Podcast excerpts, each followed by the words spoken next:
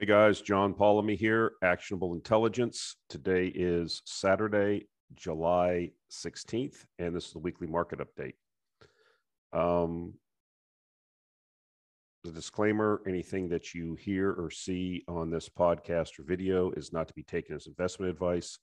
I am not an investment advisor. I cannot give you personal investment advice. Please do your own due diligence. It's your money, it's your responsibility. Uh, before we get started, a few housekeeping items uh, and a short comment uh, about the future of the newsletter. Um, first of all, if you like these videos, if they give you value, if you enjoy them just from entertainment purposes, whatever, uh, it helps if you would like the videos, share them, comment. The algorithm picks up on this and it's helpful to uh, dis, it, it helps the algorithm determine that it's popular and it presents it to other people, helps the channel grow.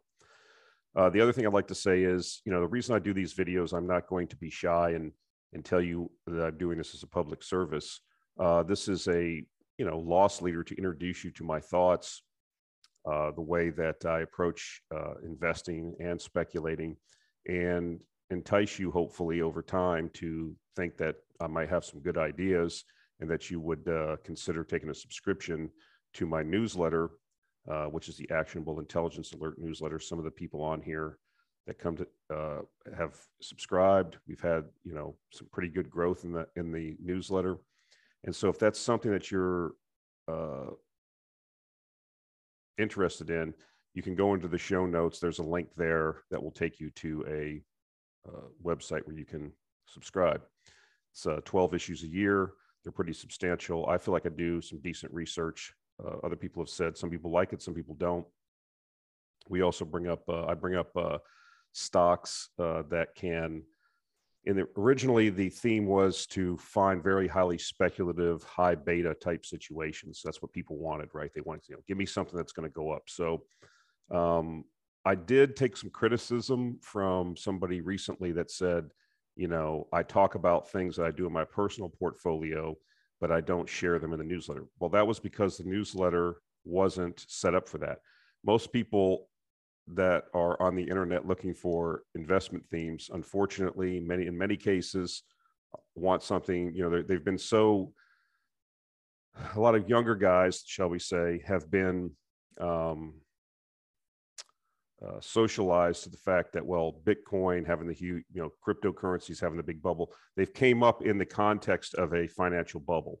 And so when they see these big moves in these stocks and these companies in high tech or in crypto they think that that their expectations are skewed shall we say. And as i've pointed out before you know the top investors in the world you know if they beat the market consistently over time i'm talking about you know buffett and these type of people. If you like i've said before many times you can go to the berkshire hathaway um, annual reports and the first page shows you the annualized returns for the for berkshire hathaway since the inception. And uh, i think the overall net asset value growth or returns are somewhere around 20% uh, combined annual growth. That's averaging in all the up and down years. So, you know, my my my situation here with the newsletter, I was trying to find things that were, um, that was what the market was. People wanted that. So, I'm going to start adding more event-driven type situations. Like there's a situation. What do I mean by event-driven? You know, Buffett talked about that if he wasn't running such a huge fund he could very easily get 50% plus returns a year. And so there are situations that come along throughout the year where, for example, uh, one of the ones I'll highlight in this next month's newsletter is there's a company that, for example, is going to be bought out by another company. Uh, they own a bunch of apartments. They also that that's already set. It's like you know, so many dollars a share they're going to give. So you're going to get your money back there, but they're also going to spin out a, a, a spud, a stub, if you will, that um, uh, has like 34, 3,500 single family homes. That's not going to be part of the deal that the acquirer is taking. So they're going to spin the 3,500 single family homes that are being rented out into a stub for shareholders. That stub is currently being valued or shows a, a, a, a value of around a dollar eighty a share, but the net asset value of those homes is around probably five or six dollars a share. And so when they, you know, when the deal gets consummated and goes through, you'll get your original uh, capital back, and then you'll have this stub uh, that is potentially undervalued that will revalue hopefully, and then you you know conceivably have a 50 to 100% return or whatever it ends up being 30 50% return so those are like special situations that i get involved with also and i'll start highlighting more of those i mean Trecora was kind of one of those situations we had in the portfolio where we had a undervalued company that was being pursued by private equity. It didn't get us the return that we wanted. It was still a positive return. I think it was around 17 or 18 percent. But if you know, if you can hold a position for you know six months or a year and get you know 10, 12, 15 percent gains, like say something closes in six months and you have a 15 percent gain, that's a 30 percent gain annualized. So these are the kind of things that I'm going to start adding things like this. I'm going to start adding some of the uh, companies. We're going to have several undervalued investments in the in the um, portfolio that nobody is really interested in. But I'm going to add more because I, I did take the the criticism originally. I kind of reacted to it, uh, you know, and just said, you know, if you don't like it, I'll refund your subscription or whatever, something like that. But when I thought about it, it's like, okay, I do talk about these things. Some people have expressed interest. So I'll start adding some of these things to the portfolio, which makes sense in this context because now the market's correcting and some of these things are uh, come back in value and you know have the opportunity to be purchased at a lower price excuse me so expect to see that in the in the newsletter the other thing is we have the patreon support some people choose to support us on patreon there's some confusion around this. If you support me on Patreon, I really appreciate it. If you, you know, because anything helps. I mean, I have costs, obviously, I have research costs, I have other costs. Um, nothing's for free. So some people choose to do that. Uh, you can turn it off and on at your leisure. But as an incentive for you to do that, I will give you the most recent pick in the newsletter for free. That's a one time deal.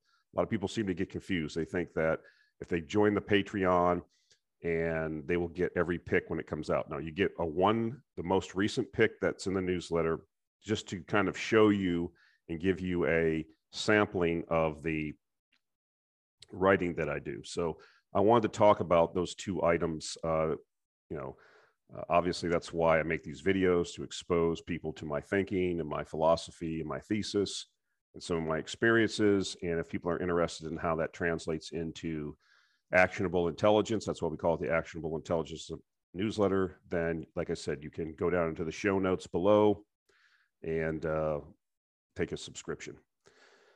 All right, let's get into this week's market update. So we had the uh, CPI this week came out, and the official CPI, you can see it here uh, going back to 1982. I got this from US Global Investors actually, I would recommend that you subscribe to the uh, the guy who runs U.S. Global Investors. His name's Frank Holmes. He's actually a pretty interesting guy, and U.S. Global Investors based in San Antonio. By the way, it's fun company does makes ETFs, but they put together a lot of good data, and they have this. CEO puts out uh, Frank Talks, I think it's called, every week.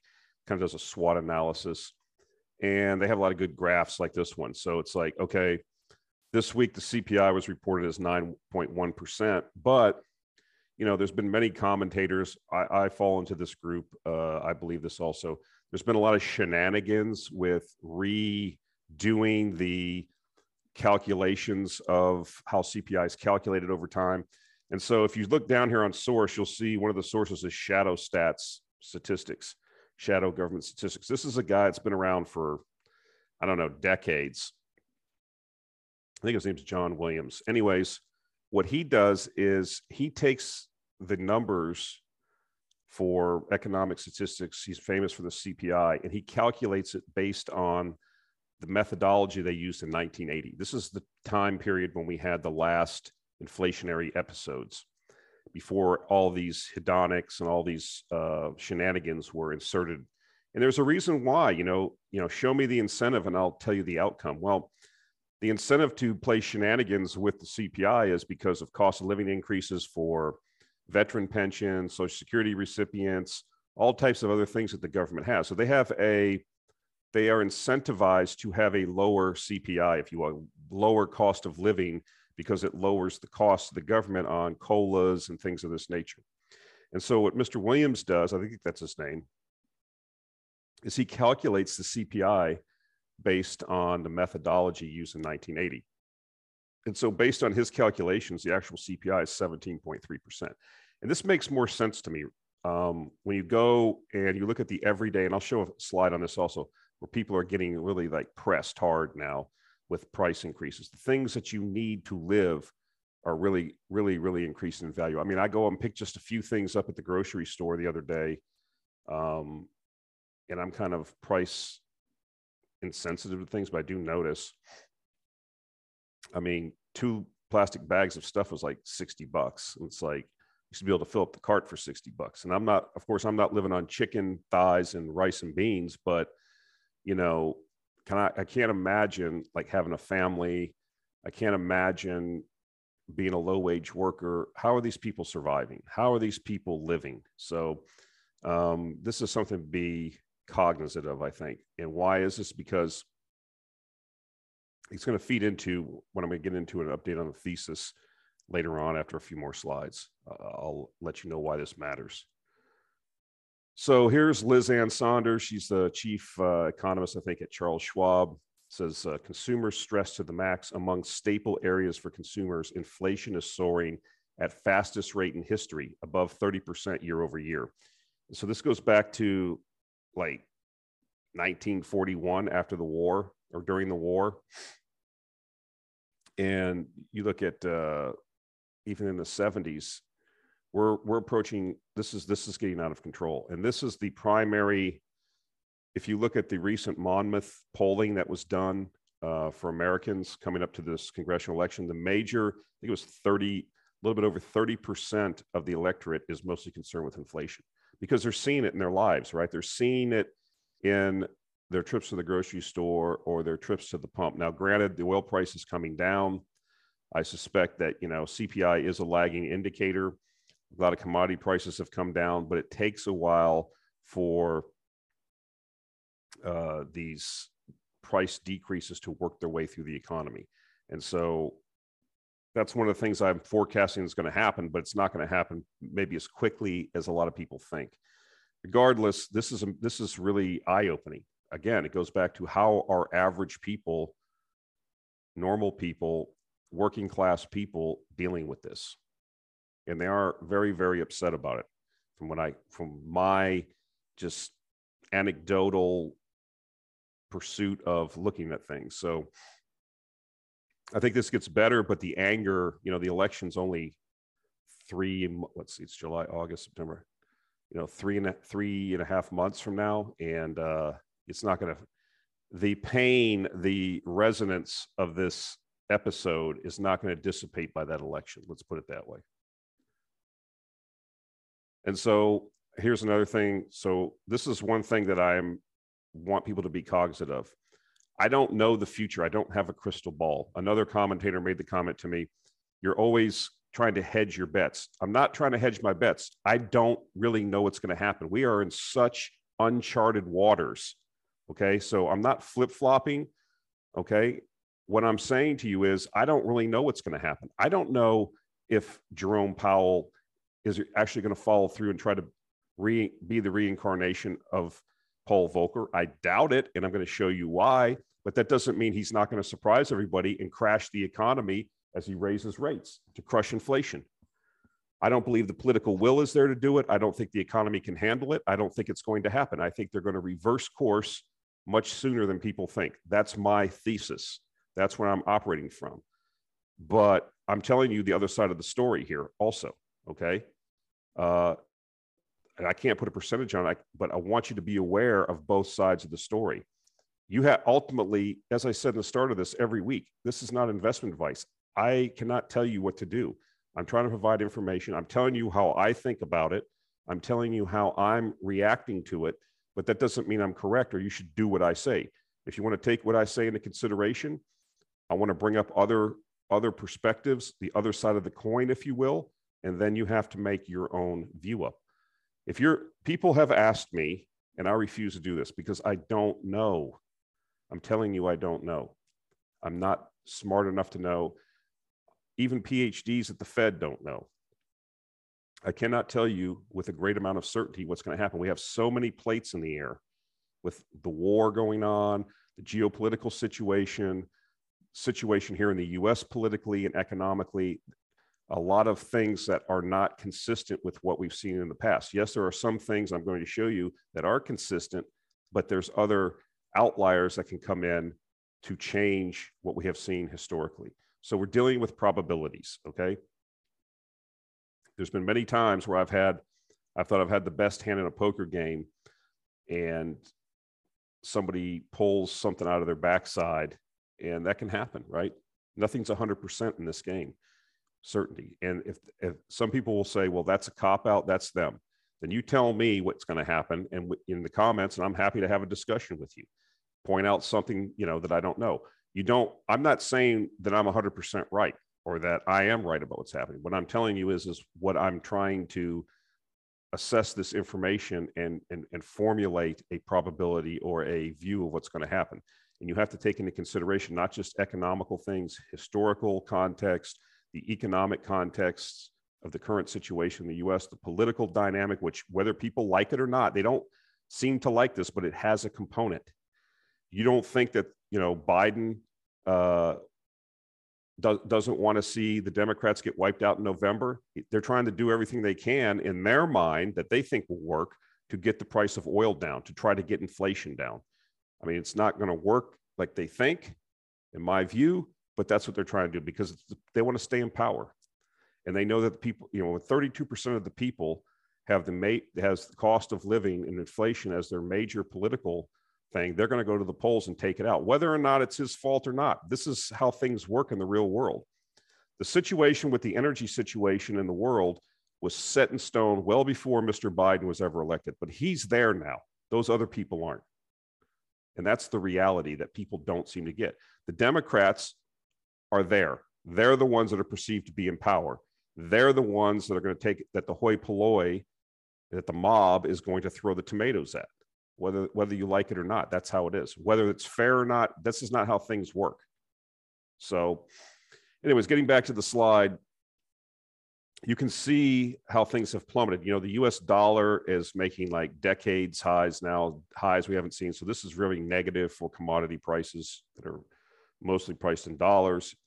You can see that these things are going to begin feeding through. Um, lumber down 58% nickel down 54 aluminum down 34 natty, natural gas. Uh, these are from recent peaks, down 31%. Steel down 28. Wheat even down 28. Zinc, lead, the whole shebang. Um, oil is only down 13%. It's actually down more than that now, in my view. Uh, I don't know when this was calculated or what the, but it's down about, oil's down about, I mean, from its recent highs during the invasion, 130 to 100. I mean, what's that? 25%? It's 20, 25%, something like this. So um, these things will start feeding through. Now, it's not just commodity prices that affect CPI. You have other things. You know, I've pointed out in previous videos, used car prices are now collapsing. You're seeing seeing more and more news come out about how real estate prices are rolling over. That will eventually be reflected in a lower component of owners. Um, uh, uh what's the can't remember owners rent or whatever that's calculated off real estate prices that's a major component of cpi so what i'm suggesting to you is you know these things cpi is a lagging indicator. Um, a lot of people are already saying that they think it's going to roll over. Now my thesis is is that we're not going to see cpi get back down to 2% or lower. Um, what's going to happen is the economy, I believe, is in recession already. It's in a manufacturing recession. That's going to manifest itself, in my view, as a earnings recession. That's going to be reflected in even lower stock prices as we go through towards the end of the year. And at some point, you know, we're going to have a major bust on something. Something's going to break that's going to cause the Fed to panic. Uh, it very literally could be the EU or emerging markets. We're seeing that already, right? We're seeing the emerging markets and now the EU unrest develop. It's only July. I mean, we've talked a lot about Sri Lanka, but Ghana is in the same situation. We've seen riots in Peru. We've seen riots in a lot of other developing countries. Um, I suspect as we get further into the rest of this year, um, we're going to see some more. You know, if the dollar keeps going up, um, even at these levels, it's going to crack these emerging markets. Why? Because they have a lot of dollar denominated debt and there's a shortage of dollars. That's why the dollar is going up, right? Um, people are fleeing the EU. They're bringing assets to the people are fleeing these other places uh, with their capital and bringing it to the US because the US is perceived as being the less dirtiest shirt in the hamper. And so people, when you bring euros here, you have to buy dollars. And this is, you know, this is a dynamic of interrelationships between currencies and interest rates that I don't have time to get into. It's very complex. There's plenty of videos online. There's plenty of books about this. Um, but that's suffice to say, that's what's happening.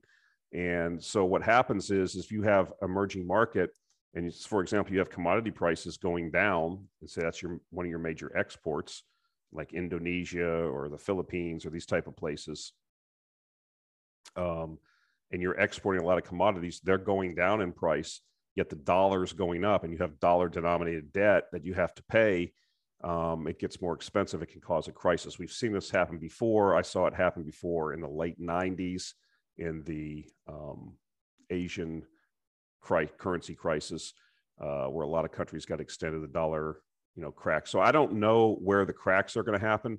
Um, it could happen here in the U.S. We have a lot of zombie companies. I've pointed out more than once that spreads on junk bonds continue to go up. They pulled back in the last week or two, but they turned back up.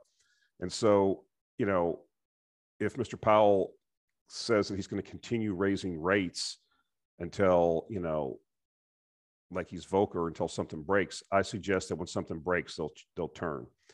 But like I said, these things will start feeding through. Um, services, though, are still going up. That's another component of CPI. And so I, I don't think we're going to get back down to 2%. You know, when something breaks in the economy, um, then, or the world economy or financial markets, seriously, then they're going to reverse course. That's what they do. And maybe, maybe you're only at five or 6% inflation. And I think the Fed would call that a victory. Like I said before, if they, if they, if, if they start to see headline CPI roll over, they're going to, I feel like they're going to pause. They want to pause. They know how much debt there is. They know how much risk is out there. And so they're, they're, they're, like I said before, they are selling this narrative now of the soft landing. You remember last year, the the story that was being sold, the narrative was um, inflation is transitory, and that we had to tear that script up and throw it away. And I think this year's bogus script is going to be the fact that you know we're going to get a soft landing. So uh, the, the the the the data is not showing that. I mean, I'm not an economist, but things do not look good. Do I? I, I don't know what's going to happen. I don't know if they what's going to break. I don't know when they'll pivot, but I think at some point they have they will. And some people have said, well, before the end of the year, the the interest rate futures a lot of indicators people use are showing rate cuts in first quarter of 2023. So we'll see, but this is what they will do because this is what they always do. But I want you to remember that you know a lot of things that contribute to CPI have already made major uh, decreases. And so this this is what I'm talking about. So this is the U.S. Empire State Manufacturing new orders six months ahead. This goes back to 01 takes into consideration the tech bust, the great financial crisis, and here we are. This is the New York State basically uh, new orders for the six months ahead. Uh, it's an index that shows basically new orders for the next six months, and you see that we are we're getting down to levels that are consistent with major problems in the economy. But the thing that you need to note is, is, is this rebounds very quickly once, uh, you know, I'm not saying we're going to just go down here and stay down here and go to the to the right. Um, we're getting down to levels where you know it becomes a problem for the economy, and we've seen shifts in monetary policy in the past. That's what I'm going to point out. We're not at the beginning of this recessionary situation. We are in the later late, later innings, in my view, uh, of when monetary policy is going to shift. This is what the pickle that the Fed's in, because now you have headline inflation at nine percent 9.1 and it's actually higher. And yet we are seeing economic conditions that are consistent with the great financial crisis and the tech bust. We're almost there. We're heading in that direction. And so this is the bet. This is what you have to consider. Um, and I got this from Luke Gromen, who's a commentator. Um, I think this was on Twitter or in somebody else's presentation, but this is what I was talking about before several weeks ago. Uh, you know, Jerome Powell's out there saying he's going to do whatever's necessary to deal with inflation, yada, yada, yada. You know, they say a lot of things. Watch what they do. The problem here is, in my view, is that when Volcker was raising rates, the total federal debt as a percentage of gross domestic domestic product was, you know, less than 40%. Okay. Debt, the debt wasn't a big problem. The federal debt wasn't a big problem. Corporate, I'm not sure about what corporate debt was, but debt in the country was not, you know, the, the, it wasn't going to break the system. Okay. When they took rates to, you know, 12, 15, whatever it was, 18%. I can't remember off the top of my head. It was outrageous. But you look where we're at now, where the debt and look what just happened after this you know after the coup after the pandemic when we created all this money and handed it out and how we increased the debt from you know basically 100% of gdp to well over 100 almost 140% of gdp um, the economy can't take you know take rates that need to be high enough to really you know deal with the inflation You've already seen it, what's happening with the economy. It's pulling back. It's, now, that's not necessarily because of just because of monetary policy. There was a, you know, 40% of all the, you know, money that was created was created in the last several years. This had a, you know, th- this had a big effect. And so when you stop the stimmies, when you stop the monetary policy, obviously you're going to have, you know, coming off a sugar high. If you give a kid three Twinkies and a bottle of Nehi orange, he's going to bounce off the walls eh, for a couple hours and then he's going to collapse on the couch and sleep. So it's kind of the same situation, right? Where we're in a situation where we created all this demand, we pushed all this demand forward, we forced all this money out, people spent it. Um, whether that was the correct thing to do or not, I'm not going to have that argument here. But you can see the sugar high is over with now. And so now we're having to deal with this inflation because we have so much currency units chasing, you know, not the same amount of goods. Then you get, you know, higher prices and you know, the problem is, is can Mr. Powell be the, the reincarnation of Volcker? I don't believe he can. And I think Luke Gromen makes a pretty good comment here that's uh, appropriate. You know, it's like Powell's belief that he still has a choice of being Volcker instead of Arthur Burns. Now, Arthur Burns was the Fed chairman before Volcker, who uh, basically did things like, you know, um, cutting rates when inflation was high. And I and I had some other slides for that, but I, I'll save those for another week. But it was kind of shocking what went on. I think that's some of what's going to have happen this time. You know, this idea that that Mr. Powell is just going to keep raising rates and doing QT until inflation rate gets down to two percent. I mean, the economy will collapse. It'll go into a deflationary depression, and you'll have major problems. You know, remember another thing about the federal government as the economy begins to slow, uh, you have entitlement programs, you have certain programs that are on the books that are economic stabilizers like food stamps and all these other things that people will start applying for. And you have less, less tax revenue coming in, yet you have uh, demands for more spending.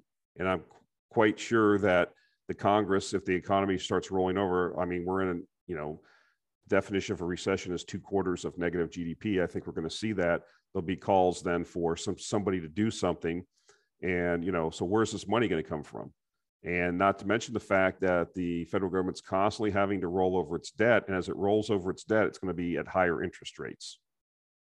And so that's the problem. It's not like some commentators say, well, the, the, the, they, we have $30 trillion in debt, and if they raise rates, it's going to bankrupt the country. It would over time as those old bonds mature, and a lot of them, some of them will have to be refinanced at higher rates. Some of them we're still, you know, redeeming bonds that were issued at, you know, 15 or 16% in the 80s. Okay, those are finally getting off the books, most of them. And so it just depends where you are. So, long story short, with this level of debt, I don't think that we can take the type of rate increases that it would take to get the inflation rate back to 2%.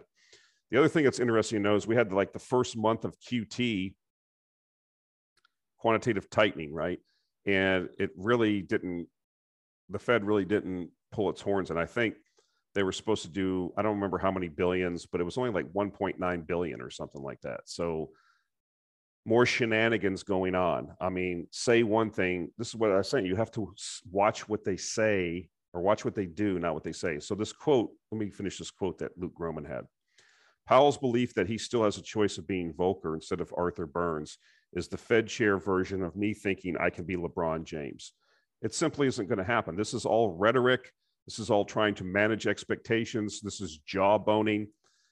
We've, we've seen this time and time again. The Fed has one blunt instrument. They have this 20 pound maul that they can swing of interest rates, and it cannot be used for every single nuance. And so I think they're going to find themselves in the situation where, yes, I think inflation will come down.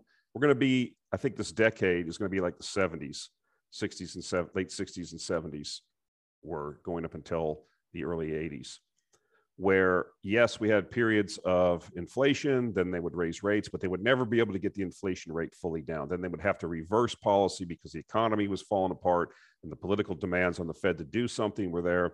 And so they could never really get the inflation under control. Yes, it would vacillate between, you know, but it was always at a higher level. It stayed at a more like you were running this temperature that you couldn't get rid of. You could never get it down back to normal. And that was because of the Great Society, demands of the Great Society spending, poverty spending, and that with the Vietnam War.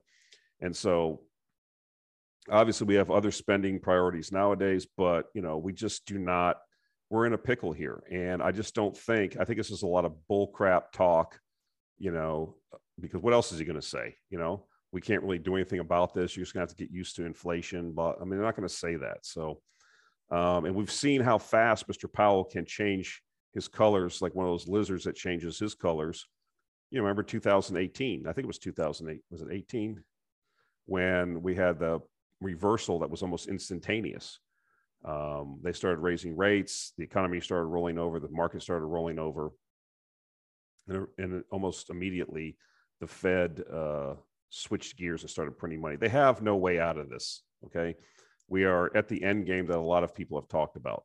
Now we're going to have these a lot of volatility in the markets because of this, and we're also going to have a lot of volatility in the economy with a lot of vacillations between, you know, periods of sentiment towards inflation and then periods of sentiment towards deflation, and then you're going to have the extremists on both sides. You know, uh, David Rosenberg, the inflationists on one side, and then these other inflationists on the other side, constantly feeling like they're right. And they will be right it's for some periods off and on. And that's why i'm thinking you know the nimbleness you're going to need is going to be you know necessary for these periods. So i hope that wasn't too confusing but that's what i think is is going on here. And i think this is one of the main reasons why i think that we just don't have the room to raise rates to the necessary levels without completely causing chaos in not only the us economy but the world economy I mean, they're going to do something about this dollar pretty soon. It's too strong for the rest of the world. It's a problem. Now, I've heard some of these people, commentators, you know, well, they're doing this deliberately to crash the euro and deal with the Davos crowd and all these little. I don't know. I, I don't think it's as sophisticated personally. I don't find these people to be that sophisticated and smart, like some master plan. I just think that they are running this thing in 15 minute ahead increments personally. And uh, they just don't want it to fail on their watch and they can sail off say, well, it was fine when I was there. That's what Bernanke did. That's what Greenspan did. That's what Yellen did. and that's somebody else's problem. That was fine when I was there. I don't know what they're doing now. That type of attitude. I had it, you got it. So one of the things I want to point out is, you know, these gray areas of recessions. You know, a lot of people are concerned about the oil price. I am too. This shows you uh, different periods of of recession and how far the oil price can fall. And typically, you know, the oil price can fall anywhere from you know 30 to 70 or more percent during a recession. Now, I think we're in a recession. I think oil prices have pulled back. I think there's room for them to pull back some more. Um, I don't know though, because here's what's on the other side. We have this war going on. We have the, the, the ESG mandates stopping a supply response. We have a lot of things. So this this is what I think. You know, you can get these big drops like this in the, in the oil price, but you see how they come back very quickly. Um, they don't just come down, stay down. Um, so yes, we can have these intermediate these drops over d- during a recession. I believe we're in a recession, uh, but we have some things going on that I think are going to mitigate this. I don't know if we've if the what's the new floor on oil with the ESG and the lack of investment over the last 10 years? What's the new floor? Is it 40 bucks? Is it 50? Is it 80? Is it 65? I don't know. Um, do I think it could head lower? Yes, I do. Uh, but you know, at some point, you know, you have a lot of plates in the air. You only have until October, and then the S, the million barrel per day SPR releases stop. So then you have to go find another million barrels a day. You have this sanctions on Russia and its oil, uh, which uh, go into effect at the end of the year for the European Union. You have again the lack of spending. It's just spending is just not ramping up around the world like it needs to. So, do you get in a situation where you know what I think is going to happen is maybe it bleeds off over time. The inventories are still very, very low. Um, they're not where they need to be. Do I think that demand is being affected? Absolutely. If you're spending all your money on, you know, you, you know, the economy is definitely slowing down in the U.S. Um, like I said, we're in recession, but you got to understand that demand, demand and supply are not historical. That doesn't say that this time's different. I mean, obviously, I think the oil price peaked at $130 a barrel recently. I don't think that that's going to be the all time high. I think the all time high gets broke this decade. But just be aware um, that, you, know, if you're holding oil stocks, like the oil services stocks, I mean, a lot of these stocks are already, if you sell them now, I mean, you've sold them where they're discounting $50 oil or lower. Um, if we do get down to $50 a barrel, like if we have a 2008 type GFC situation, then, you know, it doesn't stay there long. And so I, I, don't see that happening, but any, anything is possible. Um, I don't want to just talk my book and make excuses, but, you know, we could see a lower oil price over time until what I think will end up happening is these co- commodities will drift lower. They will be at a higher level than they were in the past during their previous pullbacks, during these economic pullbacks that we see during recessions, like copper, the same boat. Just like I pointed out in that other chart, nickel, all of them, but they're all in deep supply demand issues. And so when you're in a situation where people just sell, sell first and, and, and ask questions later, you're in a liquidity environment you're in a sediment where everybody feels we're going to be in this recession. People are trying to figure out it's going to be the 2008 great financial crisis or worldwide depression. You hear that all the way to, you know, a mild or normal recession. There's all kinds of views out there. The bottom line is for me is that you've already discounted the pullback in oil prices on oil stocks is already discounting $50 a barrel oil. I mean, do you want to sell now? And then when do you get back in? I think what will happen with a lot of these things, this is why I'm putting together my, you remember we sold gold stocks a couple few months ago. And I think that was a good call because we're just, you know, drifting around that 1700 level. Gold stocks have been completely massacred. They have been destroyed. They have been taken out to the woodshed. But I think what happens, you know, we got out of the copper, got out of the base metals what I think, you know, now oil is kind of holding in there a little bit, but it's drifting lower. Um, maybe it has a full on collapse like I showed in that one. I think I got a slide coming up. Yeah. Um, let me show this slide. You know, this is what I saw on Twitter, are we facing this type of situation where we go all the way down to, you know, this low? Very possible. Does this look like a double top? Yes. I mean, do we go down to 80, 60, 40? What's what's what's the low? How bad is this recession? Is it better just to sell now and ask questions later? Very possibly. I mean, that's for your individual thinking on these things. Um, I don't know the answer to that, but this doesn't look good right here. This looks like you know, a hundred dollars was the uh, you know, this is a double top basically. So um, I don't know what to tell you. Uh, one thing that somebody did say that uh, uh, in a podcast that I kind of liked was the problem people get into, like Eric Nuttall and Josh Young and these guys, is they count barrels, and you can't do that when you get in these type of situations because um, it doesn't take much on the supply demand front. And plus, remember, liquidity and sediment is another situation. So I'm not selling. I mean, there's a lot of barrel counting going on um, with inventories and things like that. But if we are in a situation where we're going to be in a very deep recession, the oil price will come down. That's what I'm trying to say. But at some point, the Fed is going to reverse course, and all of these commodities and gold are going to scream higher. And I think you will be able to see that.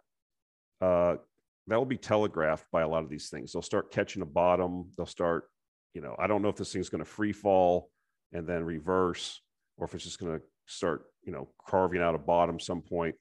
But uh, this is a lot of air under this, so um, something to think about. Uh, again, some people could I could be accused of saying you don't you flip flop. Why are you owning oil stocks if you think they're going to go down lower? I don't know if they're going to go down. I don't know if the war is going to expand. I don't know what the sanctions will do. I don't know. You know, you know, you still have to deal within the context of this of the fact that there's no investment, really super increased investment necessary to increase oil supply. And so at some point, you know, even though we have we're, you know, the the time to sell was probably when they initially started talking about raising rates just to get out of everything and just sit there. Okay. That's why I'm rereading Martin Zweig's book, Winning on Wall Street. I think that's what it's called. And about monetary policy and how it affects stocks. And so, but right now, when it's discounted $50 barrel oil, the stocks, will they go lower? I don't know. Probably. Uh, am I that worried about it? No, because I know what they're going to do. So, do they cut rates in November? Do they start reliquifying in the first quarter of 2023? I don't know. But I do know when they do that, all this stuff's going to scream higher. And then you're still right back to the problem that you don't have enough investment. You have not made the investment. So if you're a trader, if you think you can trade around that, maybe you can do that. I can't do that. That's the problem. I know what the long term supply demand, lack of investment thesis is. And if this stuff drops, I have a lot of cash on the sidelines. And once I it start starts becoming apparent to me that it looks like the central banks are going to reverse and reflate, then I'm going to be in there buying. I don't think it's time to be buying now, but uh, I've actually put some of the oil stocks, I think most of them in the portfolio on hold.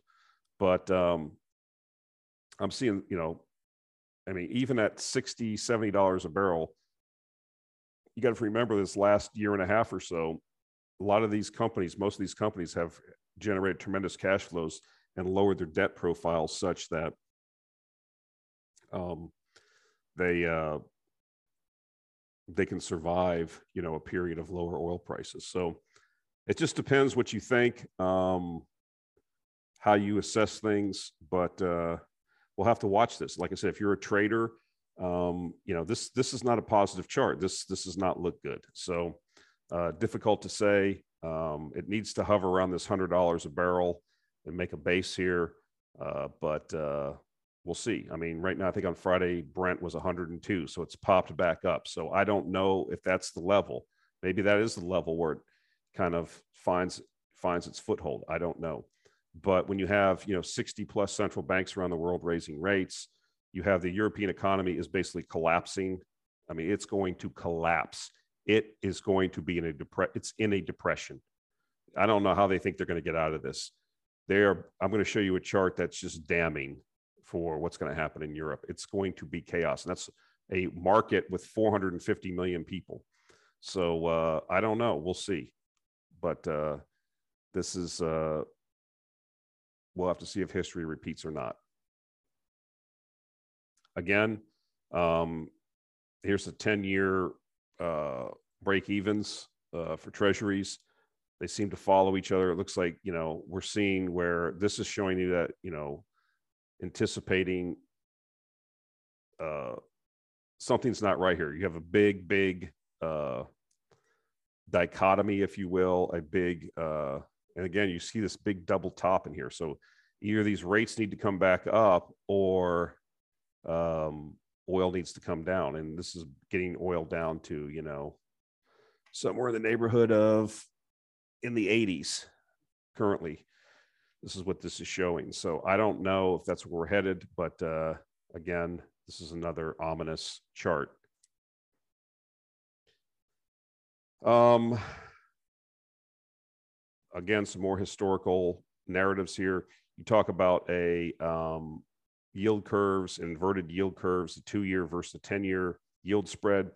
Typically, when you have these yield inversions, means the two year is higher than the 10 year. Uh, that usually means you're in a you know in a recessionary environment. This typically happens after these rate increases, yield curve inverts, and then you have a recession, and then again they start cutting. You come out, um, and so every time that uh, you get these inverted yield curves, you know, uh, eventually the the Fed pivots and goes through another rate cutting cycle. You see again what we've shown in the past is that it seems like as we go through these recessionary periods, the Fed is not able to achieve the, the, the rate increases, the level of rate increases nominally seem to get uh, lower and lower over time. That's that's an, that the reason why is because of the debt. The debt in the economy does not allow it to uh, get back to uh, levels of um, interest rates that would be necessary to clean out all of the it's that forest analogy right? Not able to get rid of the underbrush. You don't get rid of it all and it starts to accumulate over time and that's how you why you have these financial crises. And the economy is just so fragile and overall weak and so much malinvestment that it can't withstand very high interest rates or so many malinvestments so many businesses that are on life support will just you know blow up. And then you're into a you know massive unemployment, deflationary depression, that type of thing. And that's just not going to work for anybody in policy policymakers or people in in charge. So always be thinking that yes, there'll be periods of deflation. Uh, I think over the next decade, but I think the bias is going to be towards inflation and inflationary monetary policy. So this is one positive that I wanted to talk about. This something not to forget. You remember back even last year, I was talking about um, the Chinese were tightening monetary policy. They the credit impulses were going negative, and how commodities followed that lower. Um, one of the things I want to remind you of and bring to your attention is what a large consumer of a, of commodities China is. For many commodities, they are the dom. China is the dominant player in the market. They're the dominant consumer, um, and so a lot of focus, not as much focus has been. Some, I would say, I guess, uh, for commentators, one of the plates that's in the air is the Chinese economy and how it's being affected by the pan, the COVID lockdowns they're having there, the zero COVID policy that China has instituted, which depending on which media source you follow or day of the week seems to relax and then tighten, relax and tighten. Uh, I don't know. I mean, I don't know what they're trying to achieve there. Um, you're not, I think it's been demonstrated that you're not going to get zero COVID pol- situation. I mean, it's a respiratory virus that's going to spread. Uh, but I don't know what they're doing. So, anyways, they're going to react like they typically do, which is now you have the party Congress, I think, coming up in October in China, where Xi is trying to get his third term. Uh, he does have rivals there. Obviously, it's not like it's a dictatorship where he just runs everything. There is a whole bureaucracy. There are other factions in the government that want power, would like to get power, that are at odds with Xi. And so here's what we have happening here. We have China readies $1.1 trillion uh, to support Xi's infrastructure push. This is what they do, right? They just go out and just spend money to get the economy going and to get people employed. So, what's this? A Bloomberg article from last Wednesday. China is making 7.2 trillion yuan, which is 1.1 trillion dollars in funds available for infrastructure infrastructure spending, a decisive shift away from a focus on controlling debt towards supporting a lockdown ravaged economy. The figure refers to government backed funds and is based on Bloomberg News analysis of official announcement. It includes an unprecedented 1.5 trillion yuan of special bonds, mainly used for infrastructure, that local governments may be allowed to sell in the second half of this year, according to people with knowledge of the discussions. And so we've reported on this before. There's other things going on. There's other stimulus packages being put together. Um, so we need to keep this in the back of our minds. Also, I mean, we're not aligned now with the monetary policies and physical stimulus policies of the West and China now. And so, what effect will this have on commodities? How much has China destocked or stocked during the last year? We don't know. But as they ramp up infrastructure spending, obviously that's going to be good for steel, iron ore, copper, the demand. So again, you have to ask yourself the question as this ramps up, this demand, will it offset the decline in demand of the West, Europe? Who knows? But this is something that's happening that you have, to, again, more plates in the air. You just can't make uh, generalized statements. And when somebody says, well, you know, you seem to flip flop or you, well, of course, I don't know what's going to happen. It's just telling you another data point. So you have to keep this into the context of what's happening. But in the past, we know that this has had an effect on commodity demand uh, and resource prices. And so, again, you know, as we talked about, we showed this chart, we showed this how the credit impulse M2 was going down over the last couple years, a year and a half in China. This had a you know depressing effect on commodities, on um, resource prices. But you see what's happened since late 2021 and into this year, we see this surging again. So this is in the, this is the credit impulse accelerating M2, accelerating uh, in the context of the physical spending. Uh, this is going to, in my view, have a effect on um, on uh, resource prices. Again, will it be enough to offset what's happening in the West? I don't know. But like I said, we're further along into our rate raising cycle than many people think. Um, like I said, you, you, look at the headline numbers, they're going to roll over in the next couple months. Inflation, I think you see a pause. Even on a pause, stock market in the US is going to rip. Um, but we don't know what's going to happen, you know. And then if they actually get into cutting rates in the first quarter of next year, forget about it. Okay, you're going to be inflation back on, inflation uh, risk assets back on. So that's my that's my operating thesis. How far does everything drop in the interim? I don't know. And will this be enough to offset that drop? I don't know. I'm just pointing these things out. We'll just have to watch the the data. Um, and so I wanted to talk about this because I think there's something happening over time. This is, uh, as you well know, Nord Stream 1 is shut down for maintenance one of the things that's been happening in the background there, this is the one of the major gas supply pipelines to Germany. One of the background stories here was the Siemens gas turbine that was sent to Canada that runs one of the compressor stations or powers one of the compressor stations. I explained this before that there's compression stations along the pipeline, any pipeline, to keep the pressure up so the gas will flow over long distances. And so this turbine was sent to Canada ostensibly to be overhauled or had maintenance done on it. And then because of the sanction regime that was placed onto Russia by the West, Siemens Canada wasn't going to allow or couldn't allow because of the sanctions the return of this turbine. And then the Russians were saying, well, if you don't allow this, then we can't guarantee prices. Let me be quite honest to you what is happening in my view. This is very important. The screws are being tightened on Europe, okay, on this whole conflict in Ukraine.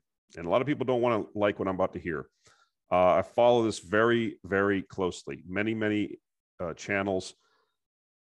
Uh, I don't say this to rub it in, but a lot of people were wrong on this. Ukraine is losing terribly. Uh, you know, ever ever since the Lizzie Lysychansk Severodonetsk collapse, now Donbass, Seversk is falling now. We have the Russians advancing on Bakhmut. Now I'm seeing reports of T-90s and the Terminator APCs being moved up to the front. These are regular Russian forces now being moved in. Um, the situation with the armed forces for the Ukrainians is not good. Um, Putin and the Russians recently had meetings. And what I think is going to happen, and this does tie in, so please be patient to this whole situation. And a lot of people in the West don't like this, but this is my view on my analysis. They're going to take the rest of the Donbass after this uh, Seversk Bakhmut defense line collapses, which it's in the process of doing. The next line will be the Slaviansk, Kramatorsk, and you can look on the maps. I should probably show the maps when I'm talking about this. Will be the fallback position where defenses have been pre- been prepared by the Ukrainians, but nowhere in the context of this war have the Ukrainians shown that they can withstand uh, the you know order of battle that the Russians are unleashing on them. Roll up to Ukrainian static defenses, pound them with artillery and rocket attacks until they're demoralized, destroyed, degraded, and then roll in with infantry and tanks, and then the Ukrainians leave or they retreat before. And you know, there's if you go to like military analysis channel, he does a daily thing. The guy's in Belarusia. He doesn't really ha- take a side. He just tries to report from many sources. He speaks Russian and, and I think he also understands Ukrainian. So he gets sources. He tries to balance everything. You know, he talks about the individual battalions and brigades that are being. I mean, you have what the Russians are facing against some of the Ukrainian brigades are at like been degraded by you know 30 to 50 percent. You cannot function as a military coherent military unit when you have been you've degraded a unit by 50 percent. It's just not possible. And again, it's about logistics. They don't have any fuel. The ammunition is short. Guys haven't eaten for days. We see this when prisoners are captured. Um, what's really going on? There is no relevant Ukrainian Air Force anymore. The Russians have upped their uh, salvos of these rockets. I mean, the last week or so, I mean, the Russians have unleashed literal hell with these precision cruise missiles and guided missiles. Okay. And it's taken a huge toll. And basically, what the Russians have said is when they take Donetsk, they're what I think they're going to do is they're going to offer terms they're going to say we need to renegotiate. Uh, we need to negotiate terms of surrender. It'll be the same thing that they've said before. Um, recognition of Donbass and Lugansk. We're not going to return Crimea to you. The territories that we've taken in Zaporozhye and Kherson will not be returned. No NATO, no EU. Maybe they don't care about EU, but no NATO ascension. Basically, security guarantees for Russia. This is something that NATO and the EU has already rejected, and so have the Ukrainians. And the reason that the Russians will put it in this context is so I think they have determined that they are not going to get a deal. So the operation will continue. The peace plan, the negotiations we put forth so that it can allow politically for people in China and India and these other people that are ostensibly on Russia's side to at least say, okay, you see, we offered them terms they rejected them. We have no choice but to continue. And so they will continue. And I think they're going to up the game. Um, if you saw what the Serbian president said this week, and maybe he's just talking out of his backside, but uh, he said that, you know, Serbia and Russia are very, very aligned, uh, going back many, many, for decades and hundreds of years, actually. Common Orthodox faith, common, semi common Slavic language, things of this nature. Um, but the Serbian president basically said that you know once Donetsk, the Donbass is taken back, which it looks like it's in the process of happening more rapidly, seems to be accelerating. Um, that if the Ukrainians don't agree to the terms that will be put forth to them, then hell's going to be unleashed. And that's what he said, not what I'm saying. So, what I think part of this is going to be, but this time you'll be into the fall and possibly the winter. And I think you're going to see the Russians basically almost probably start shutting down the energy supplies to Europe under these type of situations, under the cover of this. Well, we couldn't get the compressor back or we have maintenance issues because of the sanctions. And so we're having to slowly reduce. They've been slowly reducing the supply of energy, anyways. Okay. And I think that's what you're going to see. And this is going to put even more pressure. I mean, I don't know what these people in Europe are thinking. They have, they are so politically invested in this, they cannot turn back or they'll lose, they'll lose their positions of power. Now, this is, in my mind, evil. It's short sighted. It's not in the best interest of the people, but they're not in power for that, anyways. They're in power for their own gain, for their own selves. And so this is what I think is going to happen. Um, I think the, you know, the Germans are already still, uh, they're drawing out of reserves gas now that they need for the winter to use in the summer. Um, this is going to, this is going to get ugly unless somebody steps up and be, is a leader and says, all right, that's enough. Uh, this isn't going to work. We got to come to terms. We got to cut a deal. But I just don't see anybody on the bench in the EU or in any of these European countries, especially in Western Europe, that is going to step up. I mean, you're saying protests now, farmers protests, not only in the Netherlands. The, I saw it on Twitter this morning. People are protesting in France. Just like I said, the summer protest season's ramping up. Farmers in Spain, farmers in Germany, farmers in Italy. Mario Draghi just resigned in Italy. Okay you're seeing these governments starting to come apart at the seams. More chaos is building because people's standard of living, people are, you know, a lot of people are still at the beach, right? There's a lot of summer vacations going on. People haven't fully focused, but it's coming. The winter's coming. And I think as part of the overall plan, you know, I think the Russians have pretty much given up that the EU and the Europeans and the United States are not going to negotiate this settlement. And so I think what's going to happen is that the operational tempo by the Russians is going to be increased, and that will include uh, this type of situation of you know, I mean, sh- I mean, I would have shut the gas off the first day. I mean, that's me, but uh, I would have brought them to their knees right then. But you know, that's what I would have done strategically. I think you'll start seeing. At, to this point, you haven't seen the Russians attack infrastructure in Ukraine. I, why wouldn't you blow up the power plants around Kiev? and Lvov. That's what I would do. Um, put them in blackout. Okay. Um, start attacking them economically um, like that. I think you're going to see that ramp up. I think you're going to, that's what I think by unleashing hell, because I think, unfortunately, for the Ukrainians and for their European sponsors and the US, they have no reverse gear, as Alexander Mercouris on the Duran says. I think it's probably the best description of these people. They only know how to ratchet it up and then they can't back down. And I think that uh, the economic consequences for Europe are going to be devastating. I mean, we're talking like, you know, you see the euro now at parity. Um, I show you the economic statistics. It's going to collapse if they don't come to their senses, and I don't think they will. Uh, and you're going to see the you're going to see governments be overturned. You're going to see all kinds of chaos. Um, it's just not going to be good. So again, if you're talking about the oil price as a side note, I don't know, maybe you know, with the Europe going into a depression, economic depression or economic chaos, I don't know what that's how that's going to affect things. But anyway, that's what I foresee happening. This is like a little bit of what how I see it's going to go down. And so I hope that was, you know, I know a lot of people are, are emotionally invested in this. I don't know why you are if you're not Ukrainian or Russian or if you don't have anybody there, if you're not attached to it in any way, why you would be emotionally invested. But some people have chosen to do that.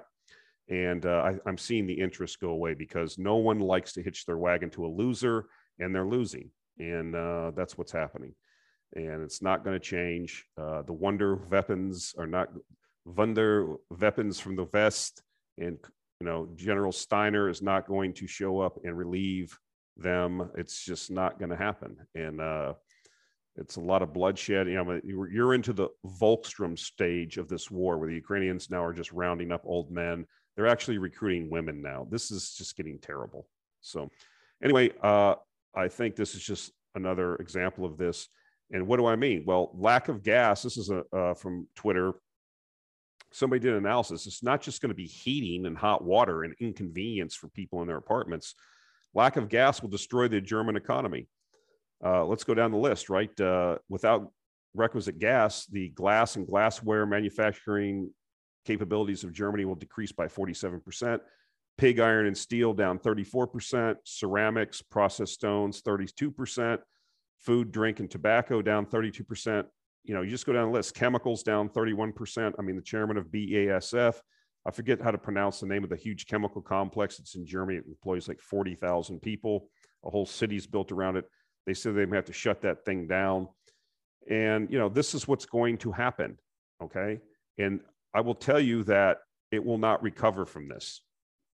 Now, some people have said, some commentators have said that Mr. Habeck and the Greens are they're fine with this because they want to deindustrialize Germany because they are so wedded to this green ideology and this view that they have about industry, you know, destroying the environment and all this, that this is not a problem for them. But I will tell you, it will be a problem for the German people. I'm getting more and more emails and direct messages about people, and maybe these people are self-selecting because they watch these watch this channel and maybe they their views are more conservative or right wing. I don't know. I would like to hear a lot of Germans have contacted me and people are getting worried about this and getting upset. The thing that they also mentioned is the majority of the people in Germany are just not paying attention to this yet. They just do not believe that this will happen. And what I would like to hear from is somebody that disagrees with me that says, no, you've got it wrong, John. I'm a German and this policy is going to work and we will we will overcome this and this is the right thing to do for European solidarity, the EU project and democracy in Ukraine. I want somebody to come and tell me that and why they believe that and why they think that you know the problem is is that these decisions were made over a decade ago to wed themselves Europe, especially Germany, to cheap energy inputs from Russia, and now you just can't shut them off at, and not expect to have uh, catastrophic effects. That's my view. Uh, that doesn't mean I'm pro Russia. That's just reality. And I don't think people are living in reality. People are skewing their views based on their ideolo- ideological uh, or just almost a fervent religious belief, pseudo religious belief in what they think is the right thing to do. I'm a pragmatic person. I'm looking at the overall good. Uh, I wouldn't want to lose my job if I worked in that chemical complex for BASF because we don't have gas in because I know that once we shut that unit down, we may not ever bring it back up again. And is that worth it for me and my family? Probably not. So I thought this was shocking. And so I would like, you know, I appreciate the people from Germany that have reached out to me. Um, people in Germany, a lot of people have told me that it's not easy to speak out about some of these things. Uh, you take some risks doing that.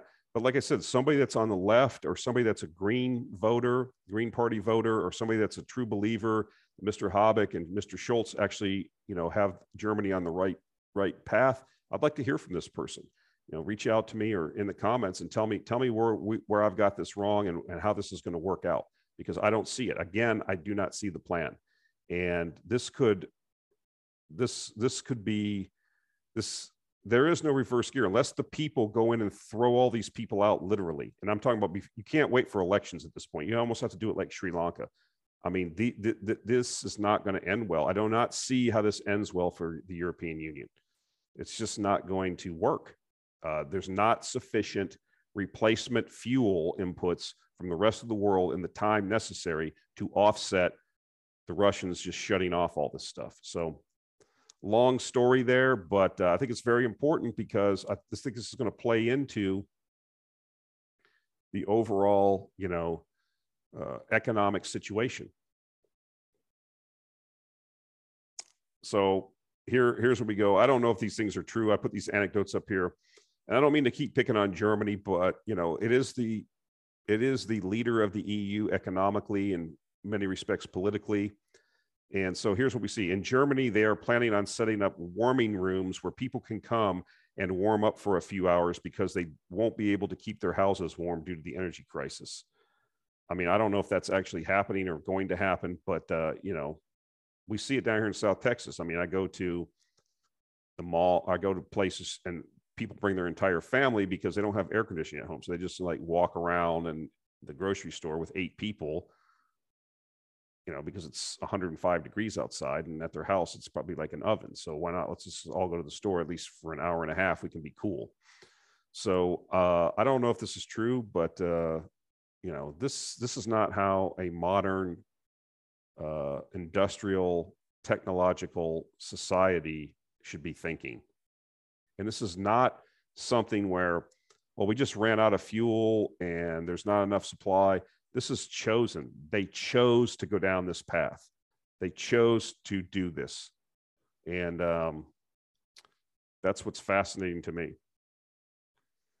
So, last but not least, Mr. Biden made his Middle East trip that was delayed for a while because he was too tired from some of his other things. He can't doesn't have a lot of stamina now, but he went there, went to Israel, went to Saudi Arabia. And so one of the things I want to say here is, you know, a lot of people were saying, well, you know, he's going to go to Saudi Arabia and he's going to, you know, get the Saudis to agree to produce more oil to alleviate the pump prices. You know, we have an oil shortage, yada, yada, yada. And so this is just a short note that I saw, but I saw more articles about this. Uh, Saudi minister says there was no discussion of oil production at the Jeddah summit. So I also other things that you know yes the saudis are going to try to increase oil production but it's going to be over the next five years. Not specific they're not going to ramp up their excess supply because i think it's pretty apparent now at least to me and many other analysts that the opec doesn't have the spare capacity that they had many people had thought they had. So this is another plate that's in the air another thing you need to keep into consideration when you're thinking about yes, in the short term, can the monetary and sediment situation overcome the geological and uh, realities of not investing enough into new oil and gas? Yes. But as I showed, it, it doesn't stay there long because there's insatiable appetite. You know, the longest trend in the history of mankind is the ascension of man, and that wants him to become, each person wants to become have more conveniences, have more, you know, be more wealthy, have more comforts, and that all takes energy. Everything uh, is a derivative of energy uh, production and use. So if we restrict energy, restrict kilowatts, BTUs, whatever, molecules, then we're going to have less economic development and ec- less economic wealth and comforts. And uh, we're seeing that already in the West. All right, guys, that was kind of a long one. Um, again, appreciate the uh, the inputs. Please like, subscribe, share, comment. Uh, it helps the channel. Uh, if you want to subscribe, again, it's in the show notes. Uh, we appreciate that. Also, uh, we are running a business here after all, and uh, this all sounds bad, but in the end, all things pass with time, and I predict that over time things will get better but uh, hey, this is not looking good right now. There are definite storm clouds on the horizon. And uh, I think, like I said, I think the upheavals are just starting politically, economically, and socially. We're starting to see it, you know, whether it's in developing countries, it's now even spreading to the developed world. All right, guys, that's it. We'll talk to you next week.